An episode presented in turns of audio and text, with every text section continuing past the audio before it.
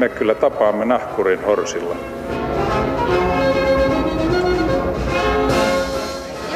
Mä sanoin, että minä juon nyt kahvia.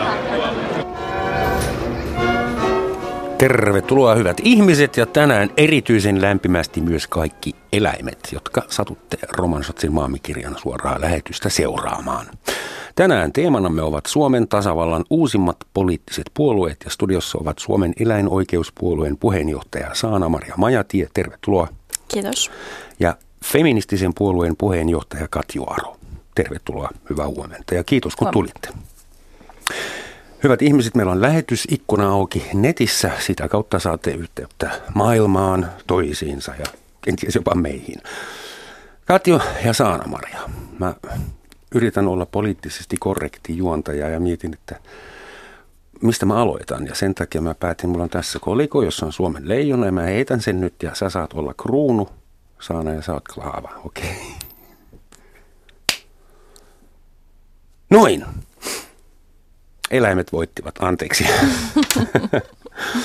Lämmittelykysymys. Sä oot varmaan joutunut selittämään Saana tätä aika usein. Ää, teidän puolueohjelmassa lukee lainaus, kaik, tai siis teidän puolue on lainaus kaikkia eläviä kunnioittava kohtuuden yhteiskunta tavoittelevaa.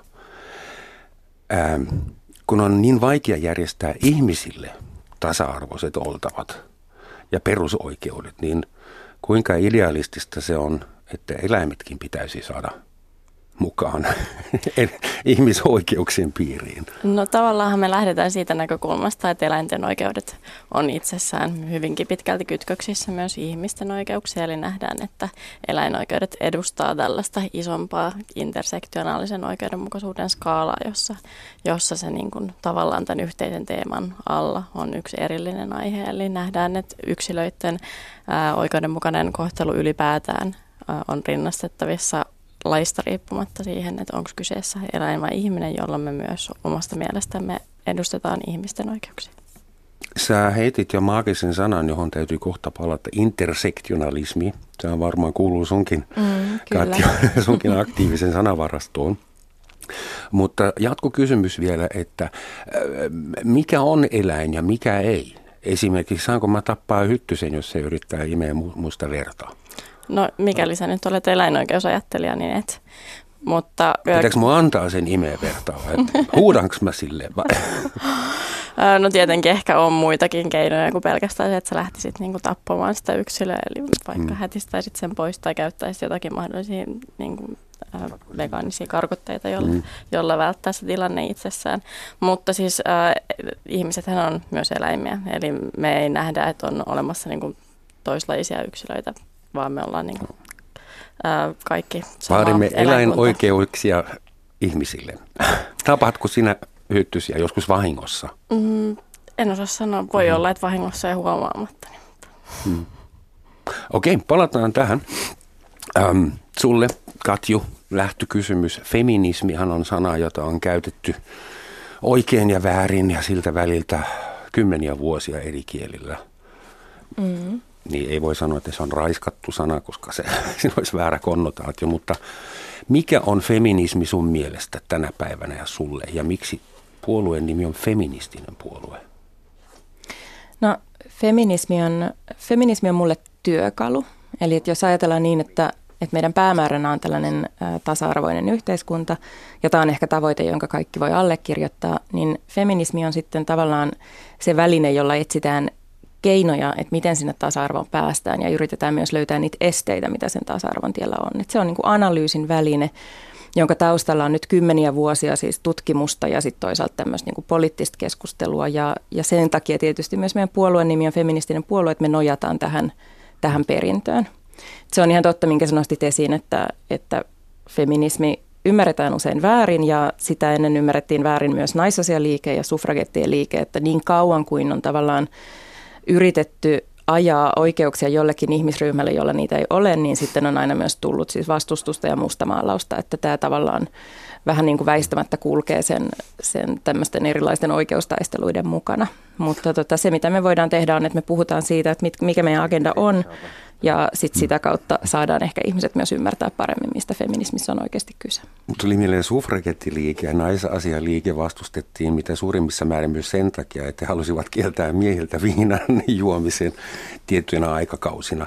Ää, sana feminismi tietysti, kun minä olen mies ja vielä iso semmoinen ja pidän omasta testosteronista hampain kynsin kiinni, tässä iässä, että, että siinä on jotain tuommoista radikaalia, poissa sulkeva, exclusive. Esimerkiksi niin kuin teillä on miehiä aktivisteina puolueissa. Kaikkia eri sukupuolia. Mutta siis eikö sana feminismi brändinä, labelinä vaatii, vaadi mieheltä hirvittävän määrän valistuneisuutta? Ja niin. No mä luulen, että, äh, tai siis itse asiassa vähän ehkä väittäisin tuohon vastaan, koska, koska tota, esimerkiksi minun ikäluokkani miehillä varmasti on ollut monenlaisia ennakkoasenteita feminismiä kohtaan, koska mähän on itsekin omaksunut niitä ennakkoasenteita aikoinaan, kun mä oon, mä oon ensimmäistä kertaa sen sanan kuullut ja mun piti tavallaan niin kuin opetella tietämään, että mistä, mm. mistä tässä oikeastaan on kyse. Ja, mutta sitten toisaalta, että mä oon siis nyt noin, niin kuin, mä oon 70-luvulla syntynyt, ja tota, ää, mutta meitä nuoremmat ikäpolvet, niin niillä on kyllä paljon selvempää, että mistä tässä oikeastaan on kyse ja, ja siinä mielessä siis niin kuin sukupuolesta riippumatta, niin monet voi niin kuin kokea feminismin nimenomaan siis tällaiseksi niin kuin tavallaan, että nimenomaan näin, että pitäisi ehkä enemmän kysyä, että miksi joku ei olisi feministi. Mm. Että siinä on kyse kaikkien yhdenvertaisuudesta ja tasa-arvosta, ei sen kummempaa. Mutta te hyväksytte tavallaan sen, että vanhemmat ikäpolvet eivät välttämättä ymmärrä tätä viestiä, että miksi joku ei olisi feminismi, feministi ja että feminismi tarkoittaa tasa-arvoa kaikille ihmisille. No, no joo, siis mä tavallaan tiedän, mistä se tulee ja, ja sitten niin kuin mielelläni sit käyn keskusteluja niistä sisällöistä. Että mulle ei tavallaan ole merkitystä sillä, että haluaako kaikki välttämättä kutsua itseään feministeiksi, mutta mulla on niin merkitys siitä, että voidaanko me päästä yhteisymmärrykseen siitä, että miten tasa-arvoa ja yhdenvertaisuutta voitaisiin edistää, koska se on sitten kuitenkin kaikkien etu. Vieläkin vähän tökkii se, että jos kysymys on tasa-arvosta, miksi me ei kutsuta sitä niin kuin egalismiksi, miksi se pitää kutsua feminismiksi? No egalismi on mm. ensinnäkin, se ei ole mitenkään neutraali sana myöskään.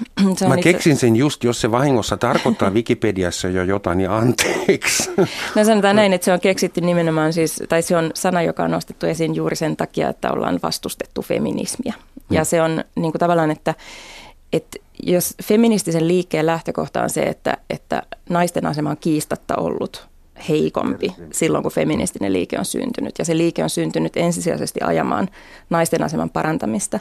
Niin se on tavallaan sama kuin mikä tahansa muukin kansalaisoikeusliike, joka on pyrkinyt nostamaan sen ryhmän asioita. Tänä päivänä nykyaikainen feminismi puhuu paljon laajemmin kaikkien eri ihmisry- ihmisryhmien tasa-arvosta ja yhdenvertaisuudesta, koska nykyaikaisessa feminismissä nähdään, että se ei ole ainoastaan sukupuoli joka tekee meistä alisteisia suhteessa toisiin tai etuoikeutettuja suhteessa toisiin, vaan että näitä eroja voi olla useita. Niitä voi olla myös toimintakyky, niitä voi olla esimerkiksi oma luokkatausta, myös koulutustausta ja sitten toisaalta, tai just, että myös että sukupuoli voi vaikuttaa myös, niin kuin sukupuoliroolit voivat olla haitallisia myös miehille. Ja nykyfeminismi no puhuu shit. just tästä, tästä tota, niin kuin moninaisuudesta, että meillä on niin kuin aika, aika moninaisia erilaisia taustoja ja näissä sitten nämä meidän väliset erot risteävät. Ja sitä siis tarkoittaa nyt se intersektionaalisuus. Ei voi mitään. Te olette päättäneet kutsua moninaisuutta feminismiksi, niin se täytyy nyt lähtökohtaisesti työkaluna hyväksyä tämän lähetyksen ajaksi. Sovitaan näin. Mutta säkin intersektionalismi. Öö, luin, että intersektionaliteetti on se idea, että erilaiset identiteetit vaikuttavat toisiinsa ja luovat sitten kokonaisuuden. Eli siis kukaan ei ole yksin. Öö, kuinka semmoista käytännössä sitten sovelletaan? Sehän on kaunis holistinen, lähes uskonnollis-mystinen konsepti, jota mä heti allekirjoitan. Olemme kaikki sinisellä pienellä pallolla ja mutta kuinka sitä sovelletaan? Miltä näyttää yhteiskunta, jossa ihmiset ja eläimet ovat tasa-arvoisia? Miehet ja naiset, nuoret ja vanhat, homot ja lesbot ja heterot ja mustat ja valkoiset ja vihreät?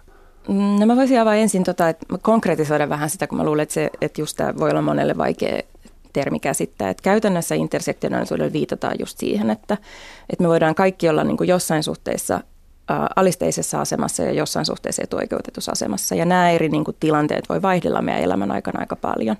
Tämä käsitteen on äh, tuonut keskusteluun sellainen yhdysvaltalainen tutkija, tutkija ja kirjailija kuin Kimberly Crenshaw, joka äh, nosti sen esiin sen takia, että hän törmäsi itse mustana naisena sellaiseen ongelmaan, että tota, äh, että et hänelle tuli ihmiset puhumaan siitä, että, että et en saanut tätä ja tätä työpaikkaa ja epäilen, että se johtuu siitä, että olen mustanainen.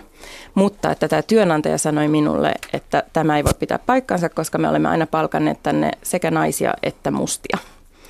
Ja sitten tota, tämä tavallaan tämä ikään kuin konkretisoi tälle työnhakijalle sen, että niin, mutta että te ette siis ole kuitenkaan palkanneet ketään ihmistä, jossa ne, jolla nämä kaksi samaa taustaominaisuutta yhdistyy.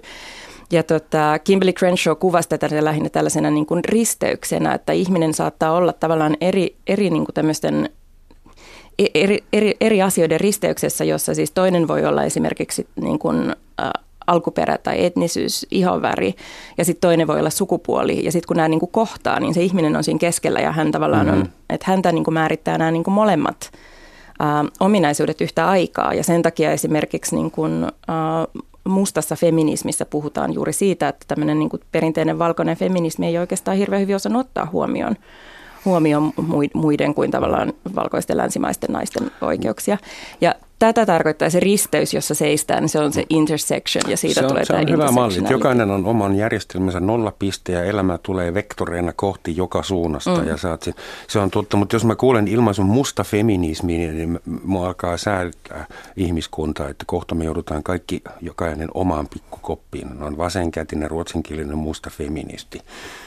Se ei ole kategoria, vaan se on liike. Että, et niin kun, niin. ja, t- mä haluan palata siihen sen takia, koska sä nostit sen nyt esille jo tuossa, kun puhuttiin feminismistä, että et, et, nämä, nyt puhutaan kansalaisoikeusliikkeistä ja silloinhan niin kun on usein aika tärkeää, että on se joku, joku ryhmä, jonka oikeuksia lähdetään ajamaan ja se on silloin myös ihan perusteltu. Me ei voida tavallaan kaikki välttämättä yhtä aikaa ajaa kaikkia asioita, vaan että on, niin kuin joskus pitää nostaa, niin kuin laittaa tavallaan se niin kuin valokeilla osoittamaan sinne, missä ne ongelmat on. Ja siitähän tässä on kyse. Musta feminismi on kansalaisliike siinä, missä, missä tota, vaikka eläinoikeusliike.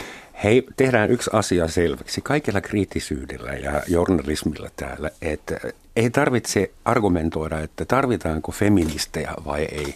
Kun Puolan kabinetin tai parlamentin jäsen selittää julkisesti, että naiset tienaavat vähemmän, koska ovat pienemmän kokoisia ja vähän tyhmempiä kuin miehet. Että don't worry, olen mm. feministi. Seison, seison rinnallanne. Puhutaan eläimistä. Mitä eläinoikeuspuolue tekisi Suomen 300 000 lypsylehmälle? Maksetaanko niille eläkettä, teurastetaanko, myydäänkö ulkomaille, päästetäänkö vapaaksi metsiin? Anteeksi, tämä on provosoiva kysymys, mutta...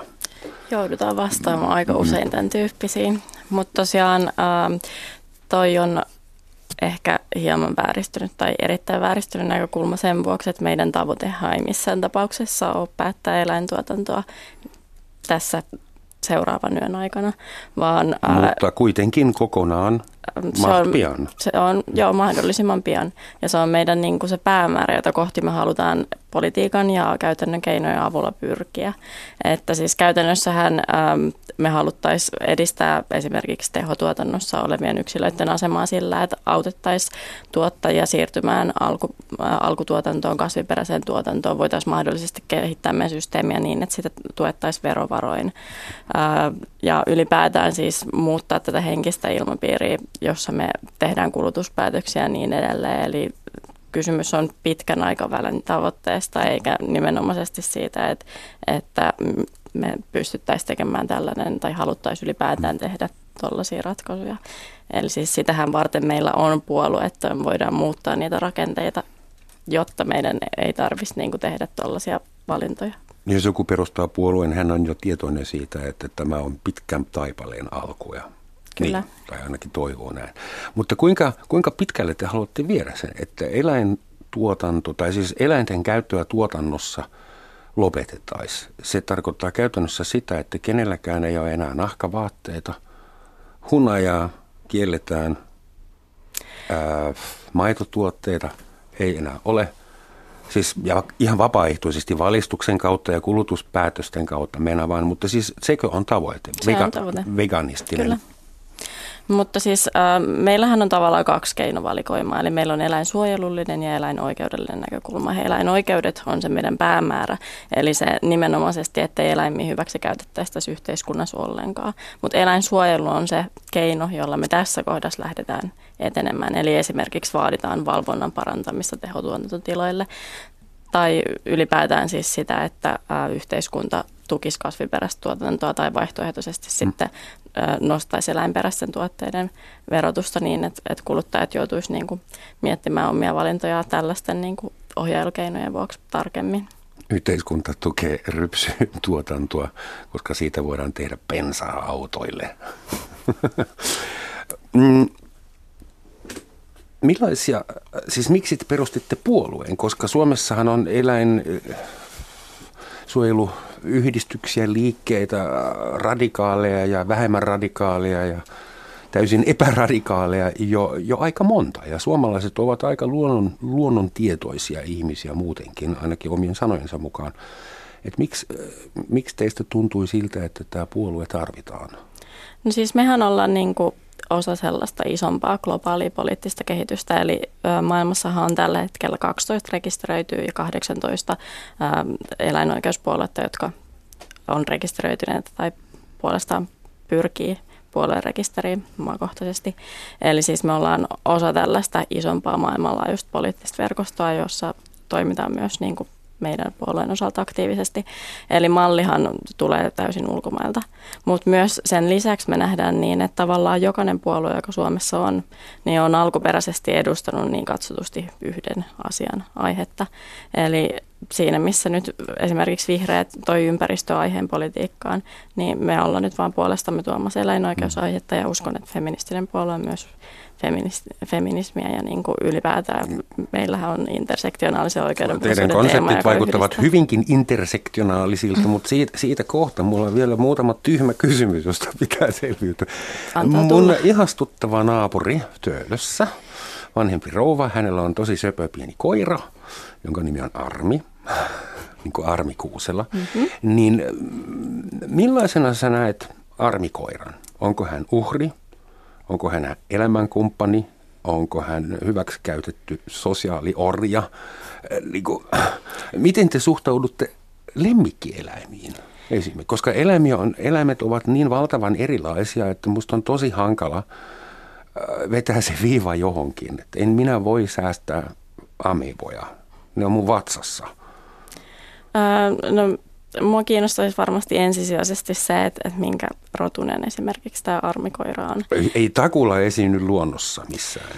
Joo, en, en ehkä epäily sitä, mutta meillä on kuitenkin äh, esimerkiksi meidän puolueohjelmaan kirjattu nimenomaisesti lemmikkien kohdalla se näkemys, että me vastustetaan sellaista lajien ja rotujen jalostusta, joka vaurioittaa sitä yksilöä, tuottaa sille kärsimystä tai pahimmillaan, niin kuin vie sairauden muodossa esimerkiksi sen hengen.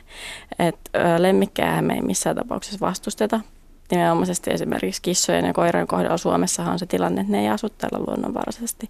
Mulla mm. on henkilökohtaisesti kesäkissa, jonka, joka on pelastettu talvikuun pakkasesta, tai siis joulukuun mm.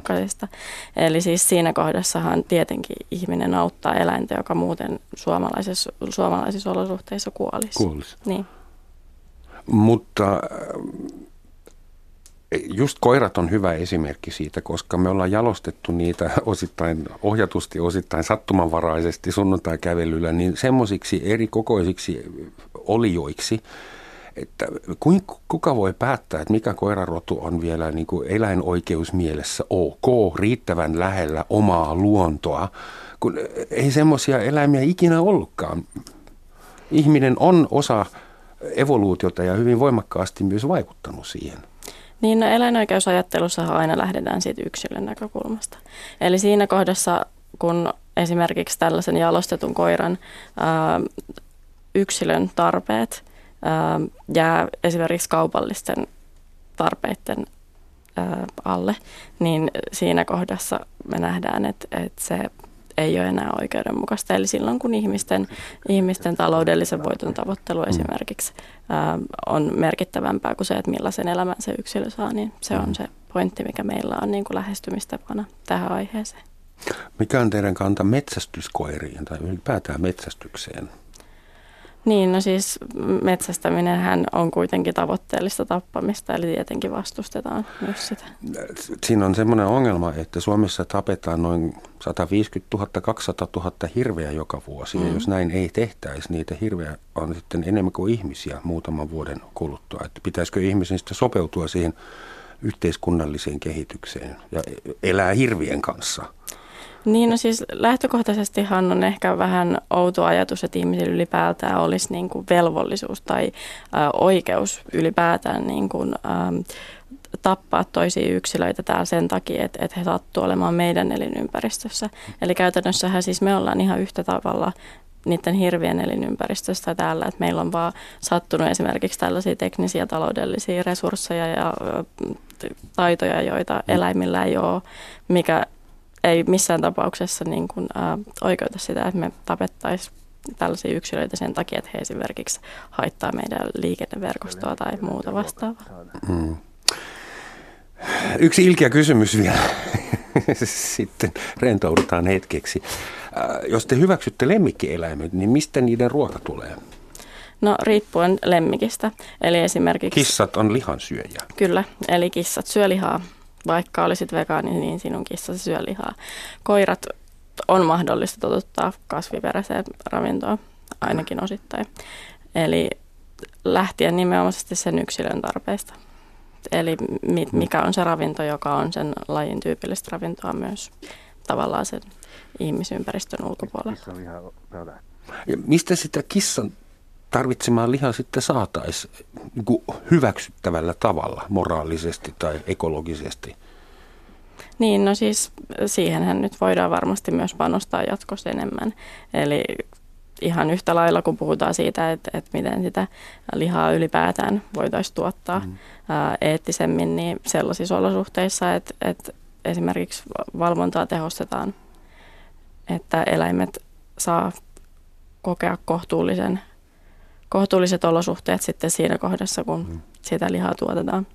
Ja Ehkä myöskin... se riittää, että kissa päästetään yöksi ulos, eikä mietitä sen kummemmin, mitä se öisillä retkillänsä tekee. Kaupungissa saattaa olla ehkä vähän haastavaa sitä. Täällä on sitikaneja, yksi riittää kolmelle lihavalle kollille. Anteeksi, hyvät ihmiset, tämä on Suomen Yleisradio, Yle Radio 1, Romansatsin maamikirja. Tänään puhutaan kahdesta uudesta poliittisesta ja enemmän kuin poliittisesta puolueesta. Studiossa ovat eläinoikeuspuolueen puheenjohtaja Saana-Maria Majatie ja feministisen puolueen puheenjohtaja Katju Aro. Mä sanoisin, että te olette kumpikin edustamassa aika idealistista asiaa, näinhän se olla pitää. Kukaan ei perustaa poliittista puoluetta, jos sillä ei ole ideaali. Kuinka paljon te näette, että teillä on synergiaa ja missä, mihin te vetäisitte rajaa?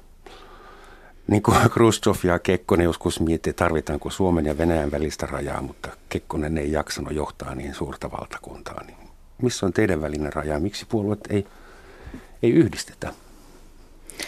Tätä, ensinnäkin tuosta idealismista, niin, niin se on oikea, oikea havainto. Mä haluaisin kommentoida sitä sen takia, koska yksi sellainen suuri syy meidän olemassaolon takana on, on, on se, että me halutaan enemmän keskustelua siitä, että minkälaista yhteiskuntaa me halutaan rakentaa.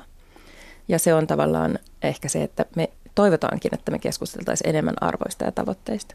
Mutta sitten meidän yhtenäiset, yhtenäiset tota, missä meillä on yhteistä, niin feminismiin sisältyy kyllä myös ajatus tästä niin kuin lajityyppien välisestä sorrosta.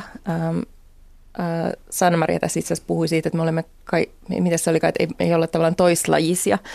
Mutta tavallaan tämä ajatus tämmöisestä niin kuin spesismistä, eli siitä, että, Spesismi, et, mm, hyvä et, sana. että ihmisellä ei tavallaan tulisi olla oikeutta, oikeutta hyväksi käyttää, äh, hyväksi käyttää muita eläimiä, niin, niin kyllä se sisältyy myös, myös nykyfeministisen ajatteluun ja näkyy myös meidän ohjelmassa, että siinä mielessä meillä on kyllä yhtymäkohtia. Joo, ja siis mun piti sanoa sitä, että, että myös se, mikä meitä varmasti yhdistää, ja kun puhuttiin idealismista, on se, että mehän ei olla valtapuolueita. Ja mä uskon, että meistä ei myös kumpikaan puolue varsinaisesti pyri vallan käyttöön, vaan me halutaan nimenomaisesti vaikuttaa niihin aiheisiin ja niihin arvoihin, minkä pohjalta yhteiskunnassa tullaan tulevaisuudessa tekemään päätöksiä. Eli luomaan sitä ideologista pohjaa siihen, että mihin suuntaan me ollaan kansakunta liikkumassa. Mm. Eli halutaan tuoda niitä meidän niin katsotusti tässä tilanteessa idealistisia arvoja siihen yleiseen päätöksentekoon esimerkiksi muiden puolueiden agendalle pelkästään sillä, että me esimerkiksi osallistutaan kuntavaaleihin. Poikkeuksellisesti kyllä, mä en tarkoittanut sanaa idealismi millään tavalla kyynisesti. Ihan Joo, ei, mutta se oli, se oli hyvä aasinsilta tähän, että, että miksi olemme olemassa. Mä itse asiassa tuohon kyllä kommentoisin, että kyllä mä, kyllä mä ainakin näen, että kyllä me, kyllä me myös, että emme halua olla ainoastaan sparraajia, vaan kyllä me halutaan myös olla niin kuin päättämässä. Että Vaikuttaja. Haluamme myös olla vaikuttamassa ja tekemässä niitä päätöksiä, että, että, että nähdään tavallaan, että, että se yhteiskun, tämä valta, miten se nyt jakautuu, niin me halutaan ajaa siihen tavallaan muutoksia ja halutaan, että valtaa tulisi enemmän myös niille, joiden ääntä nyt ei tarpeeksi kuulla. Teidän sosiaalidemokraatit sanoivat joskus aivan sama. Teidän kummatkin puolueet ovat vajat kaksi vuotta vanhoja. Alle vuoden vanhoja. Alle vuoden vanhoja. Tai, me, me siis olemme. Ja niin virallisesti puolueena. puolue on vähän yli vuoden vanha. Mihin te olette tähän asti törmänneet sille isolla areenalla, jossa niin sanotut isot pojat ja tytöt pelaavat? Teillähän on niin kokoomus ja Suomen sosiaalidemokraatit ja perussuomalaiset ja kristillisdemokraatit, jotka on ollut ihan alusta asti edustettuna jollain tavalla, ellei hallituksessa, niin ainakin oppositiossa. Niin mihin, miltä tämä peli on näyttänyt, kuulostanut, vaikuttanut, maistunut tähän asti? Mihin törmäsitte? Meidän aiheiden kannalta. Joo. Mä jotenkin oletan, että te asioitte välillä muidenkin puoluejohtajien kanssa jossain. Et kuinka teitä otetaan vastaan tässä isossa sirkuksessa? Kommentoidaanko Meid- edes vai menikö se ihan täysin? Meidät on ainakin otettu periaatteessa julkisuudessa ihan hyvin vastaan, mutta tätä, mm, se on myös, ja siis mä näen, että se on myös johtanut siihen, että muut puolueet on niin kokenut – tarpeelliseksi osoittaa sitä niin kuin omaa feministisyyttään ja tuoda esille omia tasa-arvoaloitteitaan. Että kyllä siihen niin kuin meidän läsnäolon on reagoitu.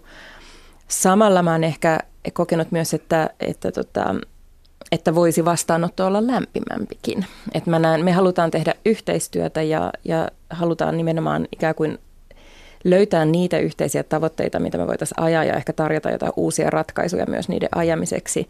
Ja tota, se vaatisi tietysti sitä, että nämä, nämä suuremmat puolueet ovat valmiita siihen yhteistyöhön. Eduskunta perusti feministisen ryhmän, johon kuuluu kaikkien tai lähes kaikkien puolueiden edustaja. Oliko se reaktio feministisen puolueen perustamiseen? Mä luulen, että se oli enemmän reaktio. Mä oon ollut siis tota, toiminut pitkään Naisasialiitto Unionissa. Mm. Ja Naisasialiitto Unioni järjesti viime eduskuntavaalien aikaan tällaiset feministiset vaalit kampanjan. Ja, ja tota, olen ymmärtänyt, että tämä on ollut se niin kuin kimmoke, että sieltä tästä kampanjasta 38 38 feministiä valittiin eduskuntaan ja heistä sitten osa perusti tämän verkoston. Mm-hmm. Hm. Kuinka paljon semmoisella uudella puolueella on rahaa ja mistä sitä tulee? Kuka rahoittaa teidän puolueette? Niin, no siis uudet puolueethan ei tässä kohdassa kuulu minkään valtiollisen tuen piiriin. Eli käytännössä meillä ainakin on se tilanne, että, että jäsenmaksuista tulee 50 prosenttia esimerkiksi vaalikampanjan rahoituksesta ja loput tulee lahjoituksina tai sitten esimerkiksi hallituksen sisäisistä, hallituksen sisäisistä varoista. Paljonko teillä on jäseniä? Uh, jotain 200 ja 300 välillä. En ole ihan nyt täysin numerollinen varma siitä, että, että mikä... Te suuria mainoskampanjoita sillä vielä Joo, joo ei kyllä. Eli sehän tässä tietenkin on, että, että mm. yksi etu, joka meillä esimerkiksi nyt näissä tulevissa vaaleissa on verrattuna aikaisempiin pienpuolueihin puolueisiin on se, että meillä on sosiaalinen media ja internetkäytös ihan eri tavalla kuin aikaisemmin on ollut, mikä varmasti hyvin pitkälti pelastaa meidän kampanjaa näiden budjettien suhteen.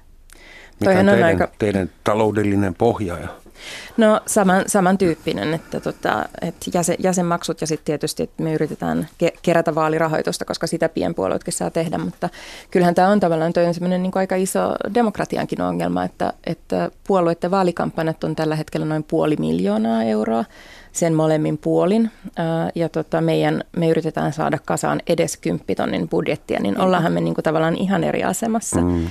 Ruotsissa tätä keskustelua käytiin, kun toi Ruotsin feministinen puolue oli tavallaan tässä samassa tilanteessa. Siellä oli ihan samat ehdot sille puoluetuelle. Ja tota, Abban enti, siis Abban Benny Andersson jotenkin havahtui tähän, koska hän on suuri feministi ja kannatti tätä Ruotsin feministipuoluetta ja lahjoitti, ja lahjoitti heille miljoona kruunua. Et, ja on sitten siitä lähtien lahjoittanut sitä joka vaaleissa. Ja tämä on itse asiassa mahdollistanut ihan konkreettisella tavalla esimerkiksi sen, että Ruotsin feministinen puolue on voinut osallistua vaaleihin. Mutta tota, ä, ilman rahaa niin kyllä mä niin kuin näen, että pienpuolueen on lähestulkoon mahdotonta ikinä yrittää saada kunnolla sitä jalansijaa. Niinpä.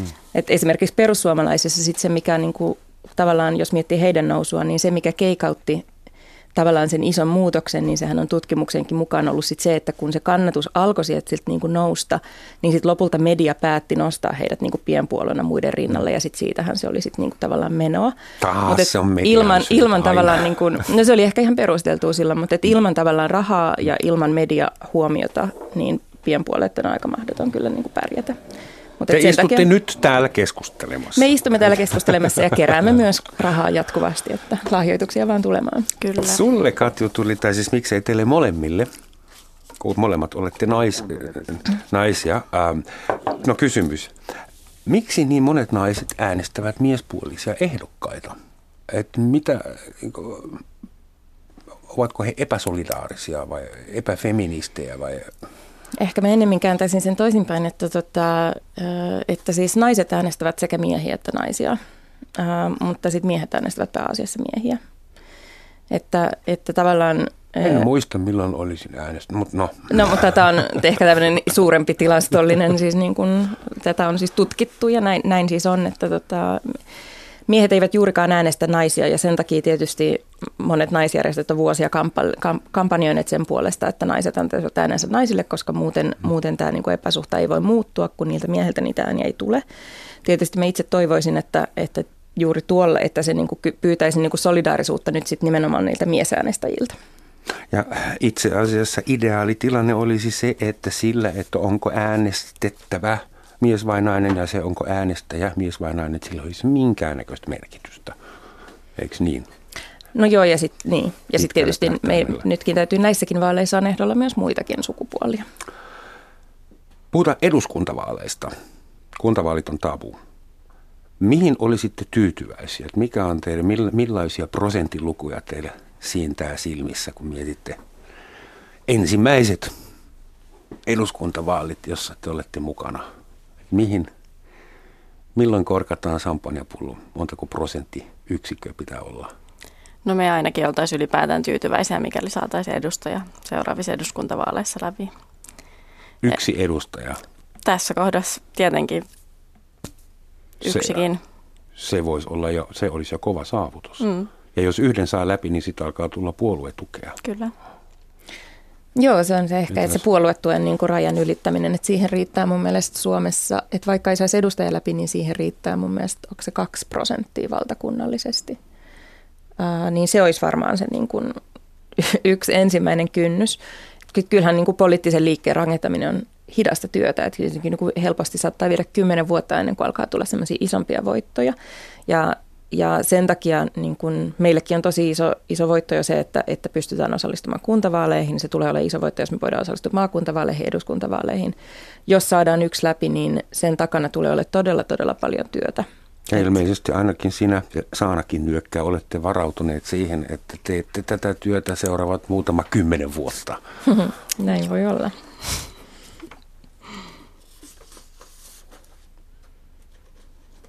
Mä vielä haluan vähän jatkaa tuosta feminismisanasta, jos sopii ihan mies, entisenä eläköityneenä miesasiamiehenä. Kuinka te kohtelette ja motivoi, motivoitte miehiä? Teillä on miehiä. Kerro vähän puolueenne miehistä. Me varmaan kohdellaan heitä ihan samalla tavalla kuin muitakin puolueemme jäseniä. Eli tota, ei, ei, siis me, mehän nyt olemme puolue, joka ajaa tavallaan kaikkien yhdenvertaista ja tasa-arvoista kohtelua, niin totta kai tämä koskee kaikkia sukupuolia. Mm. Mä olen luuraamassa sua vaarallisille alueille. Mä haluan seuraavaksi, että mit, mitä tehdään asevelvollisuudelle esimerkiksi? Ai, se on... Laajennetaanko naisillekin vai lopetetaanko? Se on, se on itse asiassa jännä, kun sitä pidetään jotenkin, että tässä on se vaarallinen kysymys, mutta, tota, mutta femini, feministinen liike on kyllä jo hyvin pitkään ollut itse sitä mieltä, että, että nykyinen niin kuin, ä, asevelvollisuusjärjestelmä on epätasa-arvoinen. Ja meidänkin yleisohjelmassa otetaan siihen kantaa. Eli, eli nä, lähdetään siitä, että me ei ole otettu vielä niin kuin kantaa siihen, että mikä on se niin kuin varsinainen malli, mitä me esitetään, koska me ollaan vielä tekemässä näitä niin kuin valtakunnallisia aloitteita. Mutta tota, me lähdetään siitä, että, että ase, asepalveluksen tulee olla sukupuolineutraali ja että, tota, ja että kenellä tahansa tulee olla myös vakaumuksen perusteella oikeus kieltäytyä siitä. Tarkoittaako se sitten niin kuin vapaaehtoista asepalvelusta vai tarkoittaako se sitä, että on, on siis niin kuin velvoittava tai asevelvollisuus, mutta siitä on oikeus vakaumuksen perusteella kieltäytyä, niin siihen me ei ole vielä otettu kantaa, koska mielellään tota, tässä myös sitten, kuten kaikessa meidän aloitteissa, niin myös kuullaan lisää vielä asiantuntijoita. Ja tämän vuoksi mä oletin, että sä kysyt tätä asiaa myös multa. Totta kai.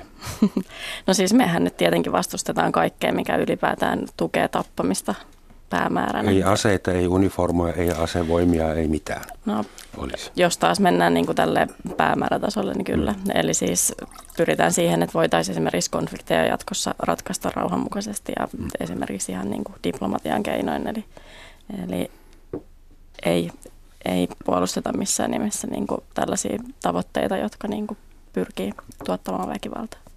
Semmoinen kysymys, joka liittyy kaikkiin tähän asti mainituihin teemoihin ja joka on Euroopassa hyvin, hyvin kuuma tällä hetkellä, on suhtautuminen islamiin ja esimerkiksi naisten hunnuttamiseen, nikabiin ja burkkaan. Joissakin maissa se kielletään, joissakin maissa keskustellaan äänekkäästi siitä, mikä on puolueiden kanta siihen. Saako musliminainen käyttää huivia? Miksi ei saisi? Niin, niin onko, onko se symboli vapaudesta vai symboli niin kuin alistuneena olemisesta vai? No, yksilöllä on oikeus tehdä sellainen valinta just nimenomaisesti esimerkiksi vakaumuksen suhteen, minkä hän itse tahtoo tehdä. Hmm. Niin tässä tavallaan ehkä niin kuin hyvä erottaa, erottaa niin kuin symbolit ja sitten niin kuin ihmisoikeudet toisistaan, että niin kuin ihmisoikeuksia harvoin on määritelty symboliarvojen perusteella.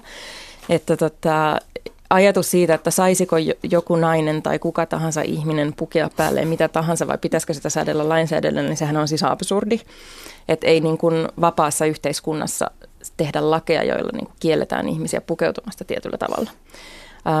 Ja sitten se, että, että tota, se mikä aina tästä keskustelusta unohtuu on, että, että niin kuin huivi on monelle täysin vapaaehtoinen valinta. Esimerkiksi mm. suomalaisessa yhteiskunnassa, jossa, niin kuin, jossa myös on onko meillä nyt noin 50 000, arvio mukaan noin 50 000 muslimia, niin monet haluavat pukea sen päälle, koska se on heille erittäin tärkeä henkilökohtainen niin kuin sen usk- oman uskonnollisuuden ilmaisu. Ja se on usein hirveän loukkaavaa se puhe, mitä sitten käydään tavallaan siitä, että, että tavallaan nyt lähdetään siitä oletuksesta, että kaikki, kaikki ihmiset, jotka käyttävät huivia, niin heidän tule, täytyy olla siis alistettuja. Ja sitten taas tämä ei ole tavallaan, tämä ei niinku ollenkaan poissulje sitä, että sitten taas tällaisissa autoritäärisissa valtioissa, kuten Iranissa, jossa, jossa on huivipakko, tai Saudi-Arabiassa, jossa on huivipakko, niin siellä taas ihmiset joutuvat pukemaan sen huivin päälle. Nimenomaan, että lainsäädäntö määrää, miten pitää pukeutua, ja se on totta kai väärin, ja se rikkoo ihmisten ihmisoikeuksia. Saksassa on lainsäädäntöä, jolla kielletään esimerkiksi DDR-uniformojen ja natsiajan uniformojen käyttöä julkisilla paikoilla ja se pidetään ihan perusteltuna. Eli siis on olemassa lakia, jotka säätävät julkista pukeutumista, jotka ihan länsimaisissa demokratioissakin on, on säädetty jollain ajatuksella. Mutta me nyt ei toivottavasti verrattu tässä natsismia. Ei todellakaan, ei olisi mieleenkään todellakaan. Kuinka pitkälle meni sitten, niin kuin, feminismi Ruotsissa on esimerkiksi tuottanut semmoisia – lieveilmiöitä, että joku päätti joskus, että kun sataa lunta, niin jalkakäytävät niin kuin putsataan ensin naisia varten ja vasta toissijaisesti miehiä varten. Ja se liikenne kuitenkaan ei toiminut kauhean hyvin. Tai, tai kun Ruotsin armeija poisti kikkelin vaakuna leijonasta muutama vuosi sitten. Että, et, nyt sä oot, lu- nyt sä oot lukenut jotain no, tota, näitä lehtijuttuja. No, no, se on kyllä to- totta se No itse asiassa mä haluaisin juttu. vähän korjata tuossa mm. noita tota, faktoja. Että tota, kyllä, siis esimerkiksi Ruotsin feministinen puolue on tuonut esiin sen, että että jos me ikään kuin pistetään yksityisä, esimerkiksi talvisin niin kuin lähdetään siitä, että yksityisautoilijoille pitää ensimmäisenä aurata tavallaan niin kuin tiet kulkea, niin sitten me unohdetaan se, että aika iso osa jalankulkijoista pyörälläkin voidaan liikkua talvella tai pyörätuolilla liikkuvista, niin ei välttämättä pääse kulkemaan niin kuin jalkakäytävillä. Ja tämähän on totta Helsingissäkin, että niin kuin jalkakäytäviä auraus voi kestää päiviä siinä, missä ajoväylät aurataan niin kuin saman tien. Ja tota, se ei ole kysymys siitä, että aurataan ensin naisille ja sitten miehille, vaan siis siitä, että, että autoilijoista suurempi osa on miehiä ja jalankulkijoista suurempi osa on naisia. Ää, mutta tota, tämä on vain tällainen, niin kuin, että tuodaan esiin tällainen niin kuin epäkohta. Se, minkä nosti tässä esiin, esiin siitä, että no sitten kun tehtiin näin, niin sitten kalusto ei riittänyt, niin se ei siis pidä paikkaansa, vaan siinä on, siinä on nyt kyllä ollut, mä olen itsekin lukenut näitä lehtijuttuja, niin siinä on kyllä nyt vähän vääristelty totuutta, että kalusto ylipäänsä Tukholmassa loppui. Se ei riittänyt sen enempää ajoväylille kuin jalkakäy- jalkakäytäville ja siitä oli kyse. Syy ei ollut ihmisen, vaan lumen. Force niin. majeure tapaus. Kyllä. Okei, mutta hyviä otsikoita saatiin siitä. Kyllä, näin usein, usein kaikesta feminismiin liittyvästä saadaan kyllä helposti tehtyä raflaavia otsikoita, jos faktat ei ole ihan kohdalla. Joo, ja varmasti myös eläinoikeusaiheesta. Tästä lännen ja islamisen maailman, muslimimaailman kohtaamisesta vielä. Semmoisia tilanteita on ollut joku länsimainen, länsi-eurooppalainen nais, tehdasjohtaja tai manageri, on lähtenyt Arabimaahan tekemään isoja diilejä ja sitten häntä ei kätelty, koska hän on nainen. Pitääkö, pitääkö Valmetin toimitusjohtajattaren teoriassa, jos semmoinen joskus on, hyväksyä semmoista kohtelua Saudi-Arabiassa? teollisuusmessuilla sun mielestä? Vai no ainakin, sanoa sille niin. sheikille pari valittua sanaa? No äh, se on varmaan sitten se, että miten siinä tilanteessa toimii on tietysti jokaisen, jokaisen oma valinta, mutta et, et kyllähän esimerkiksi mä nyt otan ehkä enemmän esimerkiksi vaikka Iranin, jossa, tota, jossa tota Iranin presidentti ei siis kättele, kättele vieraita, niin totta kai se totta kai se tuntuu loukkaavalta, koska siinä on jälleen kerran kyse siitä, että tässä tavallaan myös niin kuin, tavallaan autoritaarisesti pistetään niin kuin toimeen tällaista, tällaista käytäntöä. Mä, mä en kysynyt, tuntuuko se loukkaavalta, vaan mä kysyn, pitääkö se hyväksyä ja sietää vai pitääkö sitä vastaan jotain tehdä sitten tilanteessa? No ehkä se loukkaavuus on juuri se, että no pitää, sehän sitä silloin välttämättä hyväksy, jos se tuntuu loukkaavalta. Mutta tavallaan, että, että mitä ehdotat, että, että tehdään Iranin presidentin kättelytavoille? Mä voin sanoa, että no deal, kättele tai sitten en allekirjoita sopimusta. Miehenä? Miksei naisena? No, si- no, no ja tämä on vain vähän vaikea, että, että feminismi ja islam, kun he kohtaavat, niin sitten alkaa kyllä soppa hämmentyä todella tehokkaasti. No itse asiassa mä olin vähän eri mieltä. Mun mielestä soppa ei hämmennyt niin paljon, mutta niin kuin ehkä, ehkä tämä esimerkki on myös vähän sellainen, mistä on nyt jotenkin kohtuullisen vaikea saada kiinni, että, että mi, mitä mm. tavallaan haet sillä. Että mi, nyt me, varsinkin kun tässä nyt puhutaan poliittisten puolueiden edustajana, että mikä on tavallaan sellainen niin kuin niin kuin teko, jota me voidaan tehdä vaikka niin kuin valtiona tai, tai näin. Että, niin kuin, että se, että miten joku ihminen toimii jossain tilanteessa, niin mun on ehkä vähän vaikea ottaa Joo. siihen kantaa. Ja sinä ei tule vastuussa ka- Jotenkin munkin mielestä tuntuu siltä, että keskustelu nyt liikkuu jotenkin mm. hirveän käytännön esimerkkien tasolla, että me voitaisiin niinku tuoda myös sitä ideologista ja teorista puolta mukaan mm. tähän, koska tämä menee just tällaiseksi niinku hiusten halkomiseksi tuollaisilla pienillä esimerkkeillä, joihin tavallaan meidän aatteiden kehyksestäkin on niinku vaikea lähteä vastaamaan. Tai, tai no käytännön esimerkit mun mielestä kyllä ihan, ihan hyviä, mutta, siis tota, mutta että silloin kun mennään yksilön, niin kuin siihen, että miten joku yksilö haluaa yhteiskunnassa toimia, niin mm. et en, halua, en ole tässä ikään kuin, niin kuin moraalipoliisina enkä mm. myöskään siis niin kuin opettamassa muita, että miten heidän pitää elämänsä elää. Point taken, mutta täytyy myös iskeä yhteen pisteeseen kolme kertaa peräkkäin saadakseen jotain tietoa ja reaktiota. että ei voida pelkästään puhua mukavasti ylätasolla, mutta palataaksemme sun haluamalle ylätasolle, että millä tavalla te eläinoikeuspuolueen aktivistit meinaatte saada semmoisen yhteiskunnallisen muutoksen liikkeen, liikkeelle, siis sun äskeinen visio hyvästä, täydellisestä yhteiskunnasta, se menee niin pitkälle, että se ylittää jo kristinuskon vaatimukset kevyesti. Kymmenes käskyssä ei ole elä, eläimiä muistaakseni. Mutta kymmenes käskyssä on, että älä tapa. Joo, joo. Mutta siis millä realistisilla, kuinka te meinaatte tehdä se? No siis sitähän varten meillä nyt esimerkiksi on puolue. Eli siis me halutaan ajaa tätä meidän aihetta uuten instrumenttina eläinoikeusliikkeelle. Eli siis meillä on niin kuin kaikilla puolueilla puolueohjelma, jossa on kahdeksan luku, jossa on eritelty nämä eri keinot, joilla me halutaan vaikuttaa näihin aiheisiin. Eli siis ylipäätään se, että me päästään osallistumaan yhteiskunnassa siis poliittiseen keskusteluun ja tekemään niitä päätöksiä, että, että millä tämä meidän systeemi niin kuin käytännössä lakien ja ähm, lainsäädännön verotuksen tasolla toimii, niin siis mm. näähän on ne meidän välineet silloin. Entäs äh, katudemokratia? Istuinlakkoja, blokaadeja – Tietysti siis aktivismi on myös yksi. Mielenosoituksia, nälkälakkoja. Se on myös yksi keino. Eli tavallaan me nähdään tämä tilanne nimenomaisesti niin, että aikaisempi järjestötoiminta haluaa muuttaa meidän yhteiskuntaa sen ulkopuolelta luomalla painetta sinne. Me halutaan päästä sinne systeemin sisään operoimaan tavallaan niillä välineillä, jotka siellä yhteiskunnassa ylipäätään meillä on, jotta me voidaan tehdä sellaisia isompia rakenteellisia muutoksia tämän koko maan muuttamiseksi. Mm-hmm. Eli te olette tavallaan niin kuin eläinoikeusliikeen laillinen siipi. mikä, on teidän, mikä on teidän suhde ää, radikaali eläinsuojeluun, esimerkiksi ää, tuotantoeläinten vapauttamiseen yöllä tai niin siis me tietenkin ymmärretään ne, ne päämäärät. Eli siis tavoite nimenomaisesti se osoittaa yhteiskunnalle, että eläinten hyväksikäyttäminen on väärin ja se täytyy päättyä.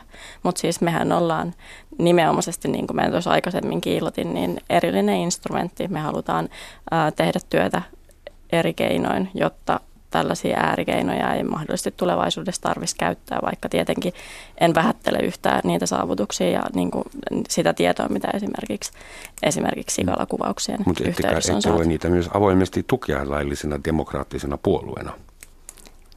Päämäärää voidaan tukea. Huh.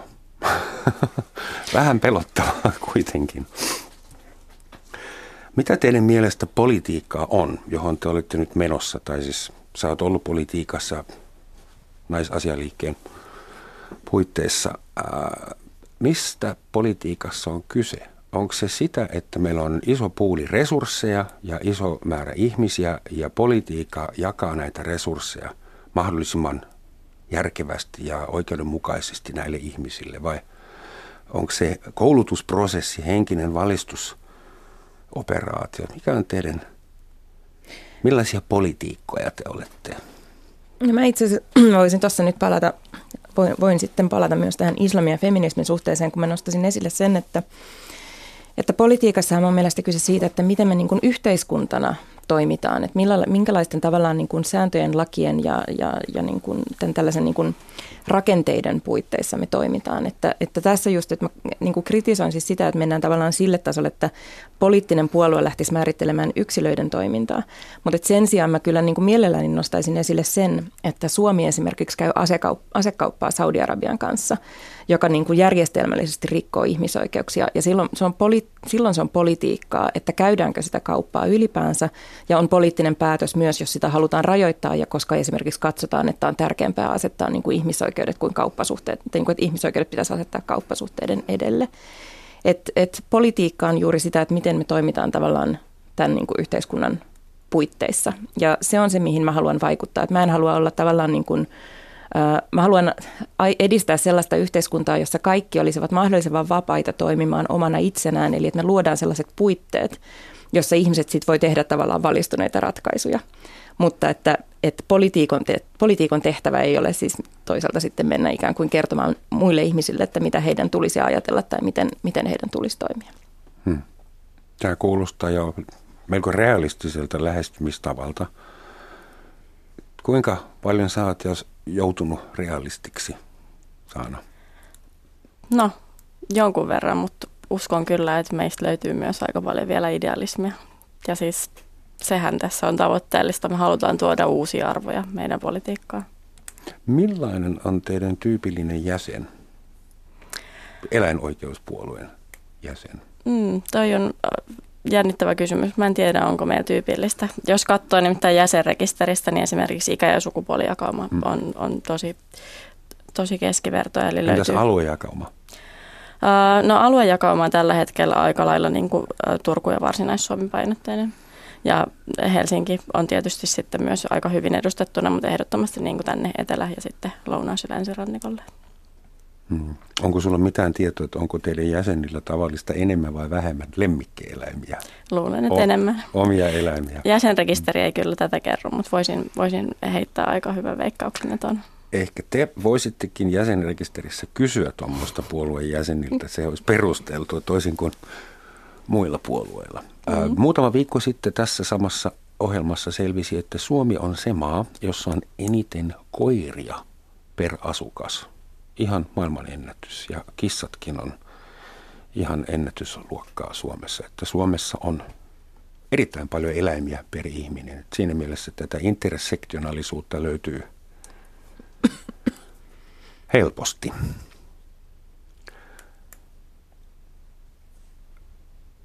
Oletko varma, että ongelma eläinoikeuspuolueen kanssa ei tule siitä, että ihmiset luulevat, että te haluatte vääntää aikakone takaisin, aika takaisin? Onko se päällimmäinen ongelma? Ei. Mikä on se, mihin sä törmäät, kun sä selität? No siis nimenomaisesti näihin tällaisiin ö, asioihin ja esimerkkikysymyksiin, joissa tavallaan sivutetaan se koko väkivallattomuuden ja oikeudenmukaisuuden tai kestävyyden aspekti, että aletaan nimenomaisesti vääntämään jostakin punkkirokotteista tai muista vastaavista. Eli siis ö, se, että ei haluta nähdä sitä väkivallattomuuden ja yksilön tason näkökulmaa, joka kuitenkin on se, mikä meillä on niin kuin ytimessä. Eli jotenkin halutaan viedä tämä asia tahallisesti sivuraiteille, mikä varmasti on myös niin kuin feminismissä hyvin usein se, mitä medialta ja yleiseltä tasolta tulee. Eli halutaan niin kuin, ää, ei haluta nähdä metsää puilta. Saattaa olla naivi, mutta mä luulen, että suurin osa ihmiskunnan ongelmista johtuu siitä, että ihmiskunta kasvaa koko ajan. Meitä on yli kahdeksan miljardia, kun mä olin pikkupoika, meitä oli alle kolme miljardia. Onko teidän mielestä järkevää, että me annamme ihmisten lisääntyä holtittomasti joka mantereella? Kuinka mm. se kestävä kehitys voisi ikinä olla kestävää? Mikä olisi vaihtoehto? Rajoitetaan ihmiskunnan määrä viiteen miljoonaan, niin kaikille riittää resurssit, tilaa, No millä Ketään ei tarvitse alistaa. Tässä mutta itse asiassa voi, voi nostaa esiin tämän juuri äskettäin edesmenen Hans Roslingin, joka, joka nimenomaan halusi itse puuttua tähän käsitykseen, että me olemme vain hallitsemattomasti kasvava väestö, väestö vaan siis itse asiassa hän, hän osoitti, että kehitys on jo nyt sen suuntaan, että väestön kasvu tulee joka tapauksessa pysähtymään. Ja, ja sitten keskeisin tapa niin kuin vaikuttaa tietysti siihen, että, että tai keskeisin muutos, itse asiassa niin kuin ihan, se on jo niin kuin käynnissä se muutos, on erityisesti itse asiassa naisten koulutuksen lisääminen ja sitten tietysti se, että myös perhesuunnittelu ja seksuaaliterveyspalvelut on, on tarjolla. Eli juuri näitä palveluita, joita Donald Trump on äskettäin Yhdysvaltain rahoittamana rajoittanut. Väestökasvu kuriin kouluttamalla naisia. Selvä. Hei, kiitoksia Saana, kiitoksia Katju. Sen enempää ei ehdittänyt miettiä. Yritin löytää teille jotain motivoivaa loppuun. George Bernard Shaw, anteeksi äijä, sanoi jotain hienoa meidän yhteiskuntajärjestelmästämme. Demokratia on järjestelmä, joka varmistaa, että emme saa parempaa hallitusta kuin ansaitsemme. Kiitos teille. Und tschüss.